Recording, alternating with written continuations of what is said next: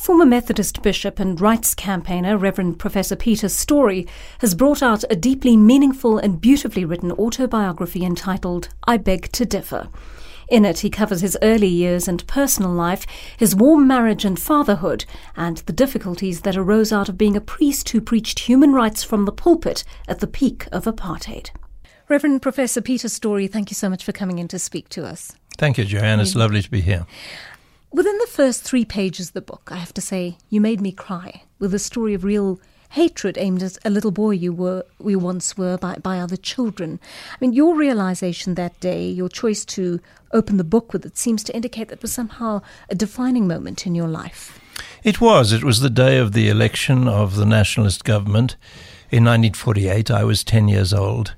Um, an incident happened where I, I really received a fair amount of the of the triumphalism and the hatred of of some young Afrikaans kids mm-hmm. who uh, who wanted to celebrate, and I was getting off at a train station, which normally only African people got off on. You know, this was the station for uh, a Methodist mission educational institution where I lived and where my dad was the the head of that institution. Yes. And uh, it was a very painful experience. And I didn't know what it was about. Mm. And it was really, I suppose, my awakening to the fact that I lived in a divided land and that we were now entering a new chapter, my dad explained. And it was a chapter which was going to be marked by. Um, discrimination, particularly against the people we lived amongst, the African people. And so I guess that was a political baptism mm. for me. Uh, I mean, it, it, it, would be it would be silly to ask where your your commitment to racial justice come from came from. It's it's pretty evident in the opening chapter, uh, given the context you grew up in. Yes, my my, my family was one of long-standing Methodist involvement, and I think I was the seventh in the line of, of, of Methodist ministers in my family since 1820. Um, and at its best, and we're not always at our best, yes. uh, Methodists uh, try to balance the importance of finding a personal engagement with God and uh, a social a commitment to social justice and to God's purposes for a much wider society. Uh, I would hate uh, to to be branded as somebody with a faith that was all about getting myself to heaven, which really is a pretty boring subject for me. I think the the, the thing that Jesus wanted was to bring heaven to earth, uh, wanted to build a community of people who would transform the world we live in and make it a, a, a gentler, a kinder, a, more humane, a more just place. And um, so that's the tradition I grew up in. And I think I was very fortunate as a young white kid in South Africa to, to live in a community of black people. And so from a very early age to realize that, that the human family consisted of people other than pale faces mm. uh, who lived in privilege. And uh, so I'm grateful for my roots, very grateful. Um, and uh, and that experience, I suppose, painful as it was, at the railway station at Koedoespoort mm. outside mm. of Pretoria, um, I'm grateful for that experience too. You know, you know, it's it's interesting. You reflect surprisingly early in the book on your English heritage, which uh, you you acknowledge must have its roots in colonization. How do you reconcile the brand of Christianity the missionaries brought with uh, what's come to be your calling as a priest? Well, you know, uh, uh, I try to acknowledge the the ills of colonialism, which you know accompanied the 1820 settlers, who were my ancestors, um, and uh, I recognize all of that, and yet at the same time.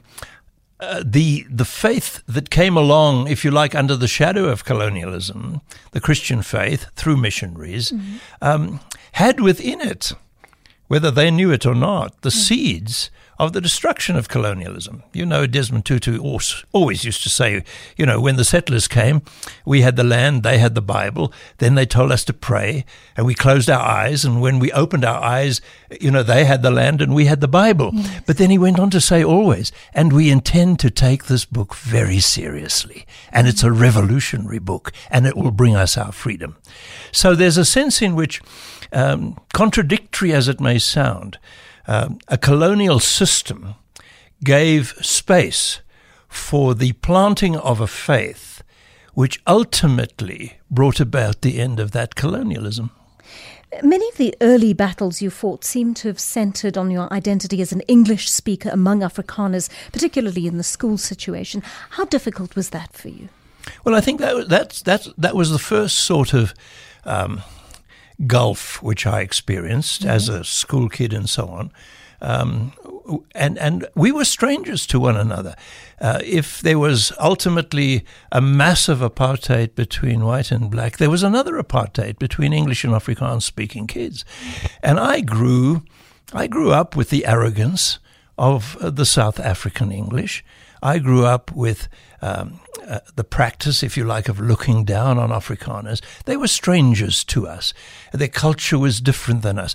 And there was this subtle assumption amongst English speakers that we were more superior. So mm-hmm. that's an issue I've had to deal with. Yes. And never mind any issue across color lines. That's also an issue which uh, I have to repent uh, because I think if the English speakers in our country had been able to rise above um, their own pride mm-hmm. after the South African War and r- r- rise up and apologize for what they did to Afrikaners in that war. Maybe our history would have been different, and the bitterness which which those actions engendered amongst Afrikaners might not have been the same. Mm. You know, I enjoy how plainly you write about the choice to believe in God or not. Why do you choose to believe? Because it makes more sense to me than not believing. And I'm quite ready to admit that it, the opposite may be true for many people. But, uh, you know, when some people say, uh, How can you believe in God in a world where there is so much chaos and hatred and violence and hurt and brokenness? Uh, it doesn't make sense my response would be the only thing that does make sense is that there is a God um, who who is who who's involved in a long love affair with this very rebellious and broken world, uh, and I'd like to be on the side of of a God who is seeking to bring something more humane and and and and good out of our world. Um, belief in God gives me a framework within which I can I can build a set of values and virtues and and which hold me accountable. Mm. And I need that. Maybe other people don't, but I do. I need to be held accountable for the way I live my life each day. And I want to be accountable to to somebody who I believe has a profound and and deep love for this world. And that's what uh, the story of the Bible tells me ultimately. It's a love story. It's a love story between a, a heartbroken God and uh, a very perverse humanity. Uh, and for me, the story of Jesus and the story of the cross and so on is all about revealing the kind of heart God has. Um, it's a heart which is willing to suffer uh, rather than punish. Uh, and and that's that's the kind of God who moves me to want to live for something better. I've never been impressed with the sort of uh, magistrate in the sky or the heavenly policeman yes. who comes and beats you around the head if you do wrong. I've been far more profoundly moved over over my lifetime by a God who loves me so much that he's willing to, to take pain on my behalf and to hurt not only with me but for me. You know, the book is difficult to encapsulate in a conversation like this simply because it is so dense. And so uh, one is forced to, to pull out some of the, the, the most, uh, most salient moments in that book, perhaps, and, and therefore in, in your life. Um, uh, one of them being uh, this this process that you went through in 1962, where you followed in the footsteps of several other Methodist ministers going to Robben Island. What were your interactions like with men like Robert Sobukwe and Nelson Mandela, Govan Mbeki, and others like on the island? Well, actually, I was the very first Methodist chaplain to the island. That was oh. 1963 when the prison was being built. And my first encounter was with, with Robert Sobukwe. And fortunately, because he was a Methodist lay preacher, I had access to him and had an hour with him each time I went to the island. And, and so we, we were able to, to go fairly deep together, even though there was always a prison warder standing alongside us, ensuring that we didn't uh, cross the line into political discussion. Nevertheless, we had a theological language which we could share and perhaps it was a little bit of a code as well. Yes. But the most important thing, I don't know what impression I left on, on, on Robert Sobukwe, but the impression he left on me was, was enormous. Um, I was a very young minister, quite far too inexperienced to be given this job. And this man was a giant. And to to see him living alone in solitary confinement and yet retaining his dignity, getting up each morning and putting on a jacket and tie, mm. refusing to be debased yes. by the circumstances and the people around him. And some of them were very crude people. And even the even the the the the, the uh, staff sergeant who used to drive me to Robert's hut uh, had a grudging admiration for him. He said, You know, sometimes we put a young policeman to patrol around this little compound of his, and these policemen get bored and they start throwing insults at him and trying to bait him. He never rises to the bait, mm. ever. And he says, This is a man. Um, and uh, Robert left a, a, a, very deep mark on me, and I'm very grateful. And then came the Rivonia trialists yes. in the middle of 64. Mm. And I, I, I, was only able to minister to them in the last six months of 64 because my security clearance was taken away from me and I, I was kicked off the island. And ministry to them was very limited because they were under uh, a very uh, strict uh, uh security and uh, they were not allowed out of their cells when I uh, conducted a service, I had to walk up and down the passage between their cells. I had to look into each cell and try and engage each person individually with my eyes mm-hmm. as I spoke. And I guess I, I developed a kind of soundbite preaching, trying to leave each person with some hope, yes. uh, some some hum, human touch. Even though I only got them out into the courtyard once for a service of worship in in the sunshine yes. on a cold winter's day. Mm-hmm. Um, I, I was struck by just the caliber of these people, their bearing, the way they related to each other, the way they related to me, gracefully, um, uh, without fear, uh, on a completely equal basis and uh, and I I came away from the island. My my primary impression, uh, having spent that uh, two years or so on the island, w- was how on earth can anyone see any sense in locking up people of this caliber, mm. given the kind of contribution they could make to our country? Even as it's beginning to slip down into uh, um, into deep, deep oppression. You you were there to to witness uh, a great deal of that slippage and the trauma that came with it. Later, you'd served in, in District Six as a parish priest. What was it like when the bulldozers came? It was very, very painful. These were people I had grown to love, and these were people who had given me the most amazing gift. You know, when I arrived there as their minister, it was in uh, within a month or so of the declaration of District 6 as a white group area. Mm. And so here I stood in the pulpit looking out at a congregation of 800 people, every one of whom was likely to lose their home because of people my color. So the challenge of somehow finding a way through to them, I, I, found to be uh, enormously um, difficult. Yes. But they were the ones who opened their hearts to me. I didn't have to break through to them, they broke through to me. And uh, I think my ministry in that community was one of the happiest in my life. And I learned so many things from people who lived in poverty and on the edge every day.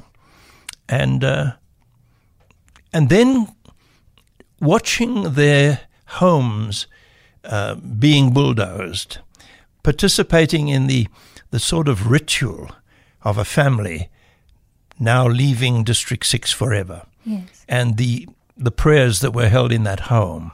But the home was now bare, mm-hmm. nothing left. The home that you, you'd visited a number of occasions and which had been such a warm place was now bare. And the old, oldest lino still lying on the floor, perhaps, and a few boxes lying around.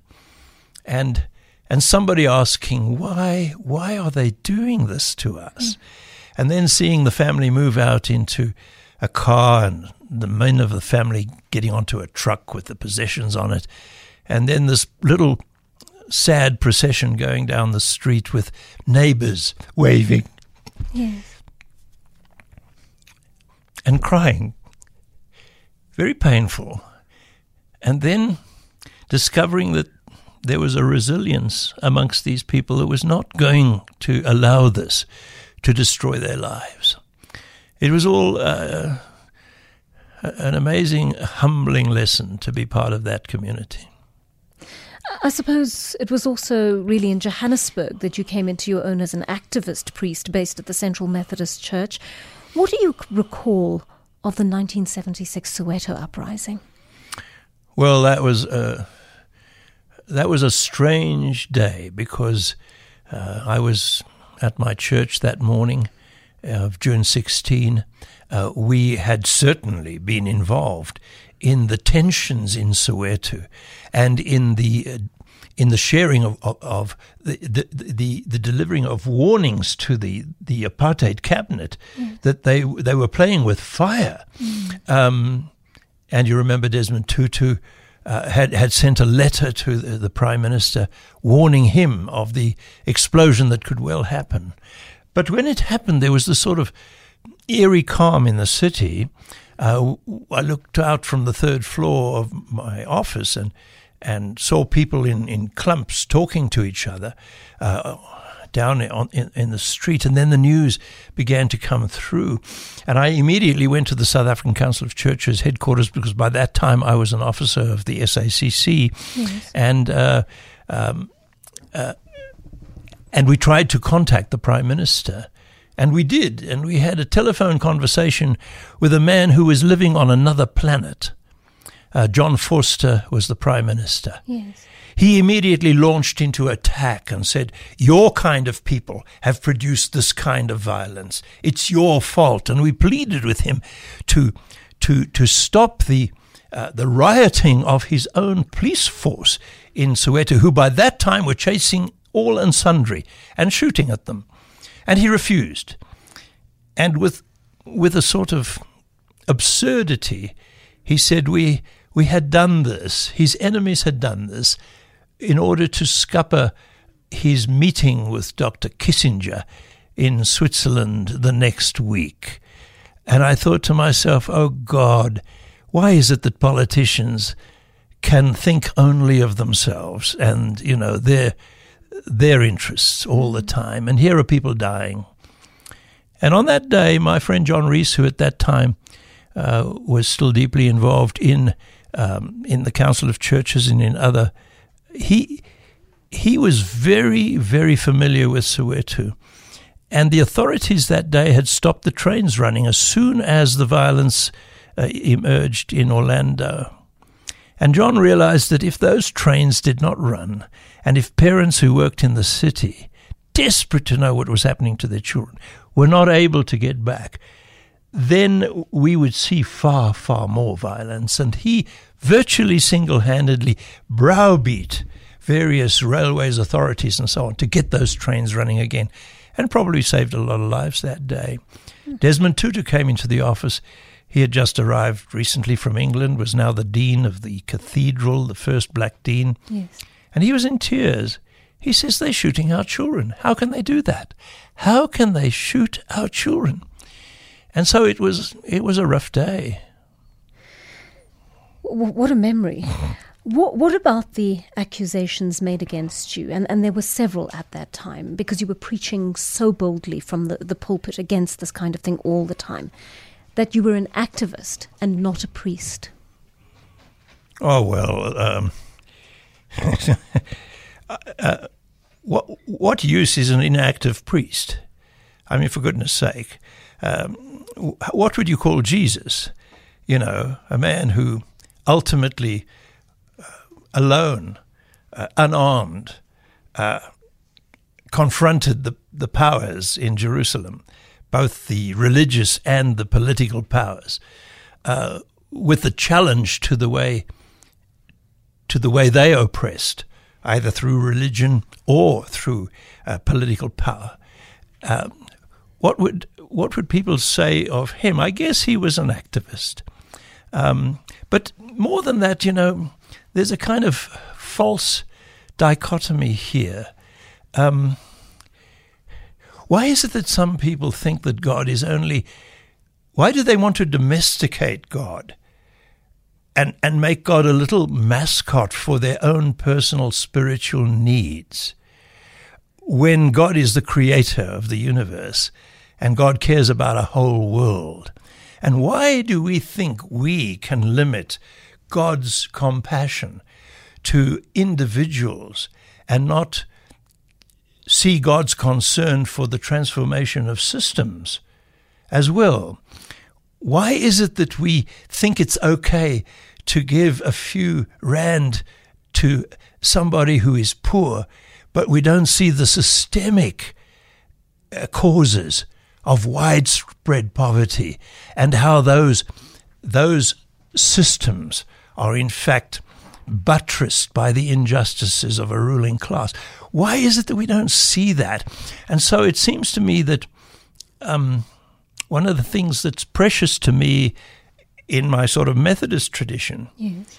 is that uh, it seems to me there has always been an attempt to balance both personal uh, spirituality and social responsibility, um, personal holiness, if you like, and social justice, and that the two have to be held in balance uh, rather than focus on one to the detriment of the other.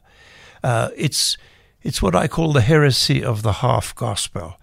Some people get all hung up on on their own personal spirituality, and perhaps others get all hung up on social justice. The people who who just focus on their own souls are escapists. The people who who who just focus on social justice without looking to their own inner moral strengthening are going to be are, going to be disappointed. They're going to be disillusioned. Somehow we've got to we've got to bring the resources of both personal transformation and social justice together and hold them together.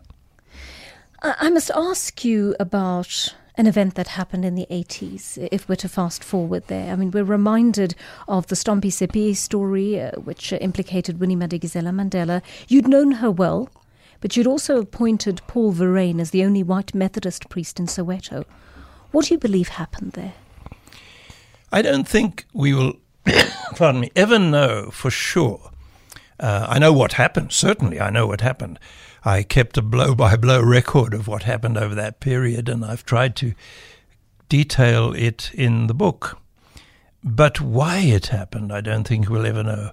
Um, there are various theories, um, and, and, and certainly it would seem to me that this amazing person who I admired and looked up to uh, and regarded as um, a, an example of such courage and um, and defiance uh, against an evil system, and who had suffered so much at the hands of that system. Nevertheless, uh, I think had become deeply wounded herself, as often happens. Mm. Um, the exact reasons why she instigated what was essentially the kidnap of five young men from a Methodist minister's home. I don't know. I've got my own theories. Uh, other people have got theirs. Um, she might have genuinely believed that that sexual abuse was happening in that home. Um, if so, there is nothing logical at all about rescuing young men in order to beat them to a pulp. So I don't buy that one, frankly. Uh, it may be that there was some measure of competition between the kind of sanctuary she was giving in her home to activists and the work that Verryn was doing with young men who were trying to escape the security branch and so on. Mm. It may be, as I have heard, that she asked him to give shelter to an armed MK um, and he, in principle, refused to take anybody who was carrying weapons. I don't know. Uh, it may be that simply she didn't like any other center of influence uh, threatening, you know, her her power in, in that area. I don't know. Uh, what I do know is that it ended up in a 14 year old being murdered and uh, at least four others being very, very badly beaten. And it ended up in a hostage situation in which I found myself at one on one side and Winnie on the other, and working with the community trying to help her, in a sense, out, I think, of the dilemma which she'd created for herself. Mm. And it was a kind of dead end in a cul de sac. And there came a time when genuinely those of us who were trying to engage with her about those kidnapped kids or young men um, were not sure whether whether putting too much pressure on her might end their lives as well, mm. uh, or whether you know how how to go about it. Um, so it was a very painful time for those of us engaged. Uh, in the end, those young men were released into my care. Yes. Two of them. Um, one of them had already escaped.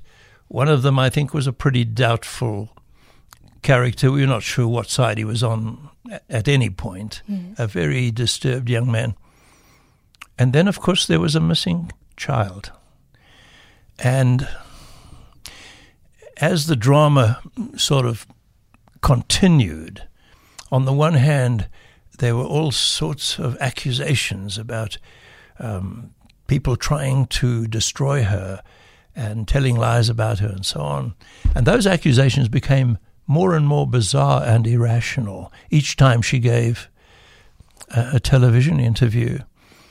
On the other hand, there was a committee which I was working with yes. who had been tasked with uh, trying to negotiate the release and to control an out of control situation, her football team.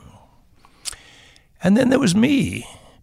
And there came a point where, frankly, I felt that that committee was far more concerned with saving the image of the liberation struggle uh, which okay might have been their priority, but I know what my priority my my priority was a little fourteen year old boy who who was now dead, and um, and it seemed to me very important to keep his face before me, and not to forget who the real victim of all of this was. Uh, it was that child. Um, so it was a painful time, mm. and of course it it it put an enormous blot on the on the reputation of a remarkable person. Um, and I guess people will continue to to argue. Um, I will continue to see the face of Stompie, who I got to know once, and um, and I'll continue to believe that that it it's the duty of South Africans to remember the Stompies of this world, not just the icons of the struggle, but the, the, the little people who suffered. And it's also important for us to realize again that when you get involved in violence, uh, that violence does things not just to your enemy, it does things to you. And after a while, you begin to behave a little bit like your enemy. And that's the lesson we should learn from the, uh, the Stompie Seipei drama, I think. There's so many facets to your story. There's the uh, historical element. Uh, there is your your personal, private, uh, religious uh, journey, which is which is contained in this book. Uh, but there is one thread that runs throughout it, and, and it is it is certainly on the side of the of the more personal. You you pay tribute so beautifully to your wife Elizabeth, whom you describe as the love of your life for sixty two years. And given the path you chose, I can't imagine that it was easy for her raising your boys and being a social justice campaigner in her own right. Oh, she was. Um, I, I, I, I, I like to, to, to put her forward because she had her own witness. She had her own uh, deep, deep, and passionate commitment to justice. It wasn't such a public one. I think she enjoyed most giving support and strength which set free others to to do what they. She was Desmond Tutu's PA for yes. five years, and I think it, it gave her enormous joy to be able to clear the way so that he could be who he was meant to be mm. without being burdened by the kind of things which she could lift from his shoulders. She did the same for Charles Nupen at the uh, Mediation Center of South Africa, training where they were training people like Cyril Ramaphosa to learn how to negotiate. Mm. Um, and uh, but most of all, I remember uh, a person who who had a, an unshakable, deeply serene uh, faith in what was right, and a, an uncanny ability to to help others see what was right and also what was wrong, and to do so mm. in a very gentle, caring way. She used to correct me when I was going wrong eh, in, in a way which I couldn't really resist. She used to ask very kind questions. She never berated me. She simply said, Do you think? What if? And I would reconsider and I would move in a new direction. And she had a wonderful way of dealing with individuals. She was a one to one person. And when she died, the almost shock to me, because she didn't talk about these people, because what she talked about with them was usually very confidential. It was about deep things in their lives yes. uh, and perhaps brokenness in their lives and so on.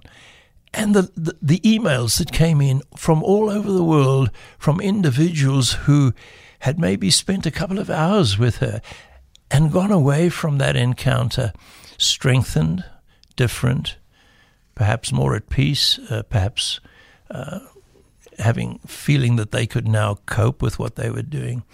So when we went around the country and I was the big shot talking at all these great gatherings and things, what was happening on the side yes. was that she was she was engaging with people on a one-to-one basis. She was making friendships which she would carry to her grave and which would be transforming friendships. And for that I give I give thanks. You you speak of the magnetism the sea holds for you and also your short lived hmm. Navy career. And it interests me because this is a side we don't often see of the people who've been at the forefront of the struggle. We don't imagine that you have a private life where you, you can enjoy some private pleasures at times. What is it that draws you to water, to the ocean? It's hard to say. I know that when I was a, a small kid, I went to Victoria Lake in Germiston and I got on a boat and I knew I was home. I was happy. There was a, just a joy in me. And I've loved being on boats ever since. But the, the sense of being at sea and being somehow suspended between heaven and earth on this amazing, heaving, moving, li- living thing called the ocean is incredibly exciting to me. and, uh, and, and the fact that, that adventure invites us to engage with the ocean, to take it on, and yet to respect it deeply because don't mess with the ocean. It's going to win. and, and so you've got to somehow harmonize your life with the wind and the sea and, and, and, and become part of it in a way. But i I can only say that when I'm on the water, I'm at peace. And I exult and I find something I don't think I've been very good at in my life joy. Mm-hmm. That's a very interesting thing indeed. What, why do you feel? Why do you feel you've you've not been good at it, or perhaps you've you've missed it in some regards? You know, I don't know whether we realize any of us how wounded all of us South Africans are. We've lived in the middle of a disease We've lived with a pathology all our lives. Maybe we weren't conscious about it, but the, the kind of grey cloud of of living in a land where we never we never we never acknowledge the humanness of one another is a corroding a corrosive thing. And so I think we're all pretty wounded. Um, we we're all uh, joy doesn't come easily. Real, pure joy doesn't come easily. Sometimes it's forced. Mm. Sometimes we use it to to escape. But if you compare the way we lived up till 94 with those amazing days during that short, short, brief, beautiful, uh, magic moment of 94 to perhaps 98, 99, somewhere around there, when we were discovering what it was like to be real human beings, mm. when we were discovering that it was quite nice to be good rather than bad, yes. that it was it was a beautiful thing to begin to see the humanness in each other. Those were days we shouldn't forget, because in that brief, bright moment, we were given a, a glimpse of what I believe is God's uh, longing for all humankind.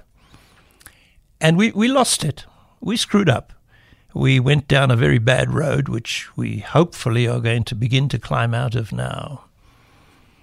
But I like to say to my fellow South Africans, you know, let's not get, you know, exaggerated ideas of our importance as a country. We're a tiny little country at the bottom of Africa with not much to offer except one thing. For a brief, bright moment, we showed the world that people who had hated one another could forgive and reconcile.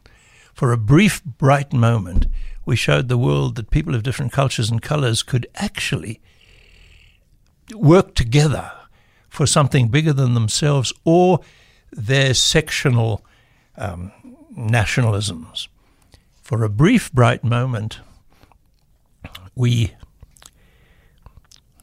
we showed the world a way to to peace and joy and justice. Um, that's what we have to give the world.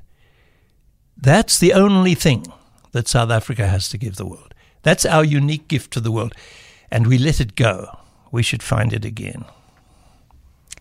Wonderful speaking to you. Thank you so much for your time this evening, uh, Reverend P- Reverend Professor Peter Storey.